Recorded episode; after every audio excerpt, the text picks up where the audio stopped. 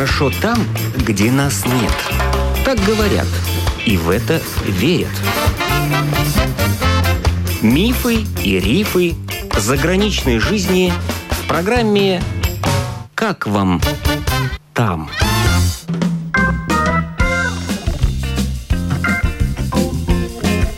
Добрый день! В эфире автор программы Галина Грейдены. Жанна Зарука – одна из многих латвийских медсестер, которые уехали работать за границу. Жанна уехала 9 лет назад в Германию и сейчас живет в Баварии, в городе Аугсбург с мужем и двумя детьми. С Жанной я познакомилась на Фейсбуке в группе «Реэмигранты в Латвии». Все-таки иногда семья подумывает о возвращении. Почему же 9 лет назад было решено уехать? Я медсестра по профессии, и вот не хватало зарплаты. Поступило предложение из Германии от немецкого работодателя, и вот ну, надо было знать немецкий, да? Немецкого у меня было ноль. Мы должны были уволиться с работы. Я работала в больнице. Они нам предложили оплатить курсы немецкого языка в Гёте-институте. Они нам платили зарплату нашу. Мы учились каждый день с понедельника по пятницу. То есть в Риге в институте Гёте учились? Да. Замечательно. Вы поехали с семьей или одна были в то время? Три месяца я в Риге училась немецкому, я еще была с семьей, а потом три месяца мы жили в доме престарелых, как бы там новый дом построился, пансионат. На первом этаже заселили всех новых пациентов, и мы жили на втором этаже. А это где? В Германии. А уже вы приехали в Германию? Жили в пансионате, и три часа мы проходили немецкий язык, потому что нам надо был уровень B2, и три часа мы работали, mm. уже как практика была. Пансионат для престарелых, да? Да. Из Латвии были еще девушки? Да, 10 медсестер. И вот когда уже три месяца я прошла в пансионате вот этот, как скажем, практику и немецкий курс дала B1, приехала моя семья. Муж и один ребенок. А второй, второй уже... ребенок у меня уже родился здесь. Вы сразу в Аугсбург приехали, да? Первое я приехала нет в Висбаден, это земля Хессен, и потом уже нас распределяли всех медсестер, кто на какую землю поедет и вас распределили в Аугсбург. Да, да, в Аугсбург. Ну, я с пансионата ушла, там очень тяжелая работа, поэтому я решила поменять. Я уже как бы начала владеть немецким языком более-менее, и я сама начала искать работу. Так же самое в медицинской сфере. А чем она была тяжелая? Много часов надо было работать, пациенты тяжелые? Если я работала вечернюю смену, на мне было 26 пациентов, из них были 11 лежачие, можно сказать, на инвалидных креслах. И мне надо было одной самой транспортировать их в кровать. Мне никто не помогал, поэтому я пожалела свою спину и сказала, что я так больше работать не буду. И не хватает медперсонала, и никого не могли дать еще дополнительно. А сколько вы там проработали в этом пансионате? Ну, уже в Баварии я проработала где-то полтора года. А скажите, у них пансионаты хорошо устроены, хорошо там пациенты себя чувствуют? Да, пансионаты здесь очень хорошо. Для пациента все лучше, чем в Латвии, я могу сказать, потому что здесь страховка есть. И эти страховки очень большие расходы покрывают у них намного лучше. Они живут в своей комнате, у них полностью комнаты обустроены, как будто они дома. У них происходят всякие мероприятия каждый день, кофе, булочки, тортики всякие, гости вот приходят, концерты. И каждую неделю, каждый день что-то происходит. А сколько человек в комнате живут? От одного до двух. Зависит от того, как пациент сам готов платить. Если он хочет один в комнате быть, это стоит дороже. Если вдвоем, то это подешевле. Тем не менее, медицинского персонала вот не хватает все равно, да? Не хватает, потому что, к сожалению, в Германии, допустим, поступает на медсестру 100 человек учиться, а всего до конца доходит 10. Ну, скажем, по регионам, так вот, по городам. А почему? Не хотят немцы, сожалению, работать. Они же ленивый народ. Разве? Очень много социала, очень много на социале. Да, легче сидеть на социале, чем тяжело работать, да? Это правда, да. Когда mm-hmm. тебе все оплатят, конечно, проще сидеть дома. Если бы я уволилась, и я бы пошла бы на социал, мне бы не дали бы, не оставили бы меня в покое, потому что у меня востребованная профессия. А они не заканчивают, идут на социал, с них никто спросить ничего не может, потому что у них нет профессии, и они просто дальше сидят на социале, ходят, курсы посещают, и все.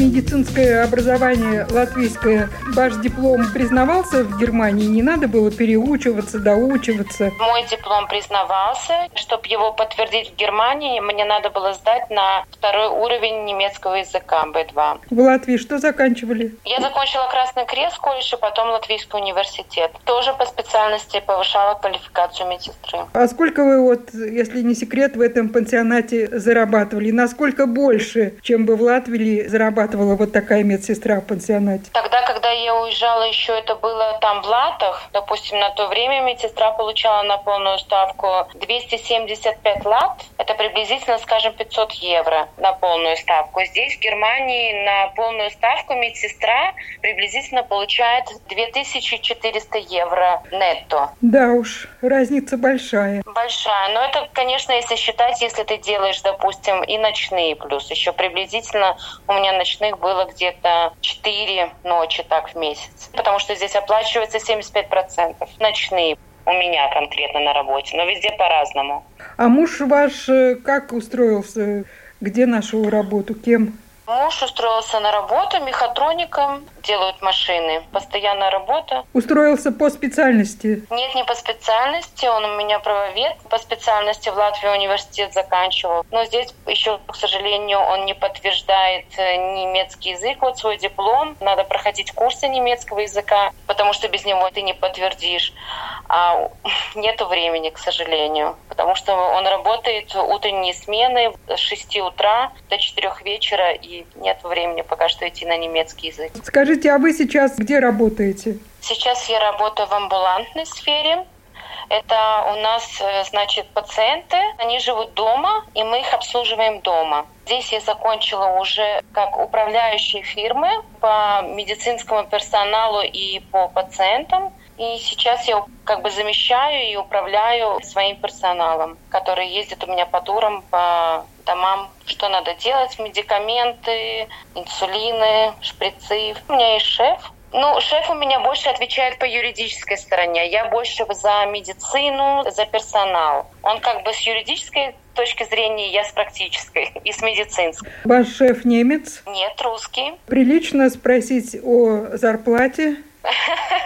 Ну, как бы на полную ставку сейчас без ночных смен у меня, я могу сказать вам так, что у меня приблизительно идет 27 евро брутто в час. Зарплатой вы довольны, да? Хотелось бы еще побольше, потому что здесь во время пандемии скачок был по поводу снимать недвижимость, продукты, это очень все стало дорого. У нас успевало за этот год вот подняться четыре раза цены. На продукты, на квартиру, электричество, на проезд, бензин.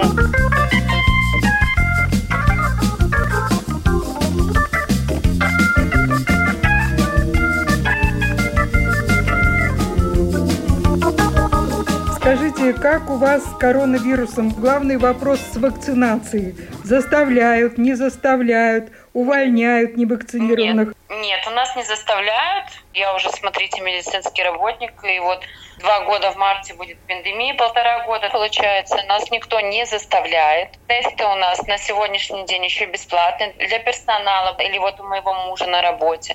Нас всех тестируют бесплатно. У нас, допустим, кто на карантин уходит или заболевает короной, кто не переболел или не привит, то всем выплачивают зарплату. Говорилось о том, что не будут зарплату выплачивать, но все работодатели говорят о том, что они ценят своими работниками и кто заболеет короной, всем все выплатят. То есть это не только выплата, ну, как у нас говорят, по больничному листу, а просто будет выплачена полная зарплата? Да, полностью зарплата. У нас зарплата оплачивается 100% 6 недель. Вы лично вакцинировались, нет? Нет. И вас как медика не заставляют, не угрожают? Как медицинского работника меня никто не заставляет, не принуждает и не говорят о том, что вот если ты не сделаешь, тебя уволят или пугают. Никто мне ни разу такого не сказал.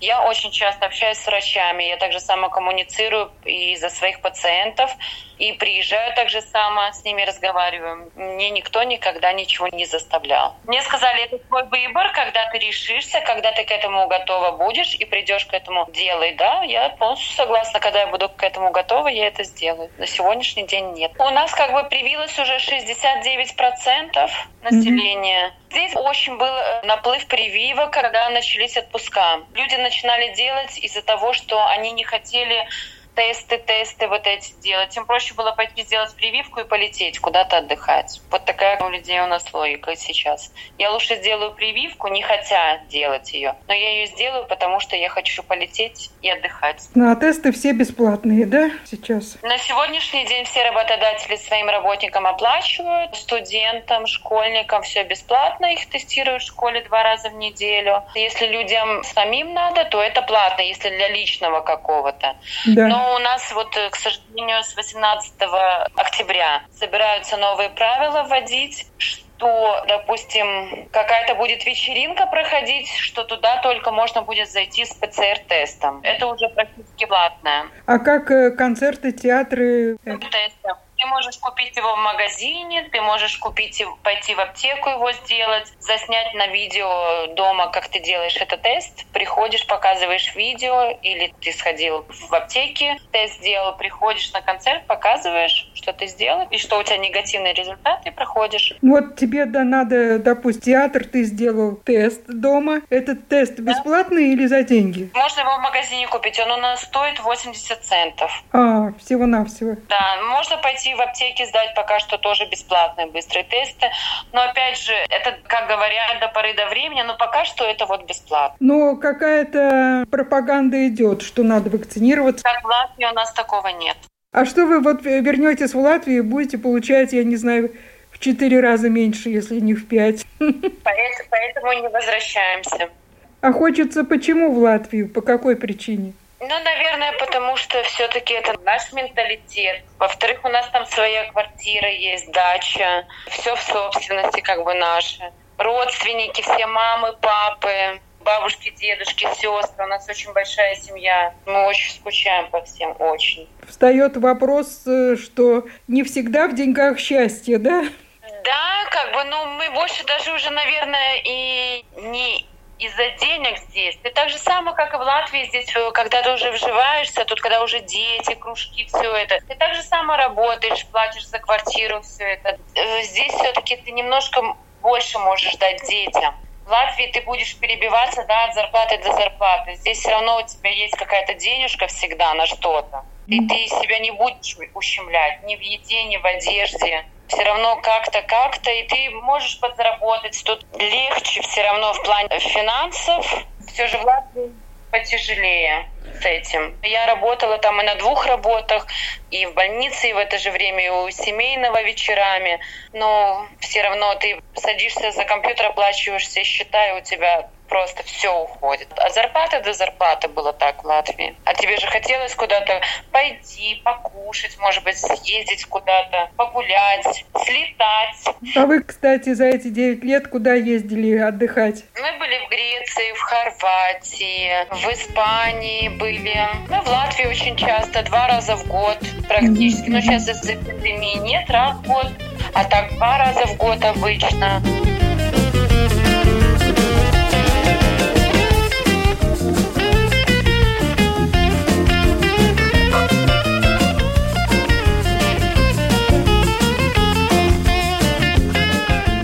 Более подробный рассказ Жанны о жизни в Германии вы услышите в следующую пятницу. Повтор передачи воскресенье в то же время. И теперь ее можно слушать и в подкасте. thank you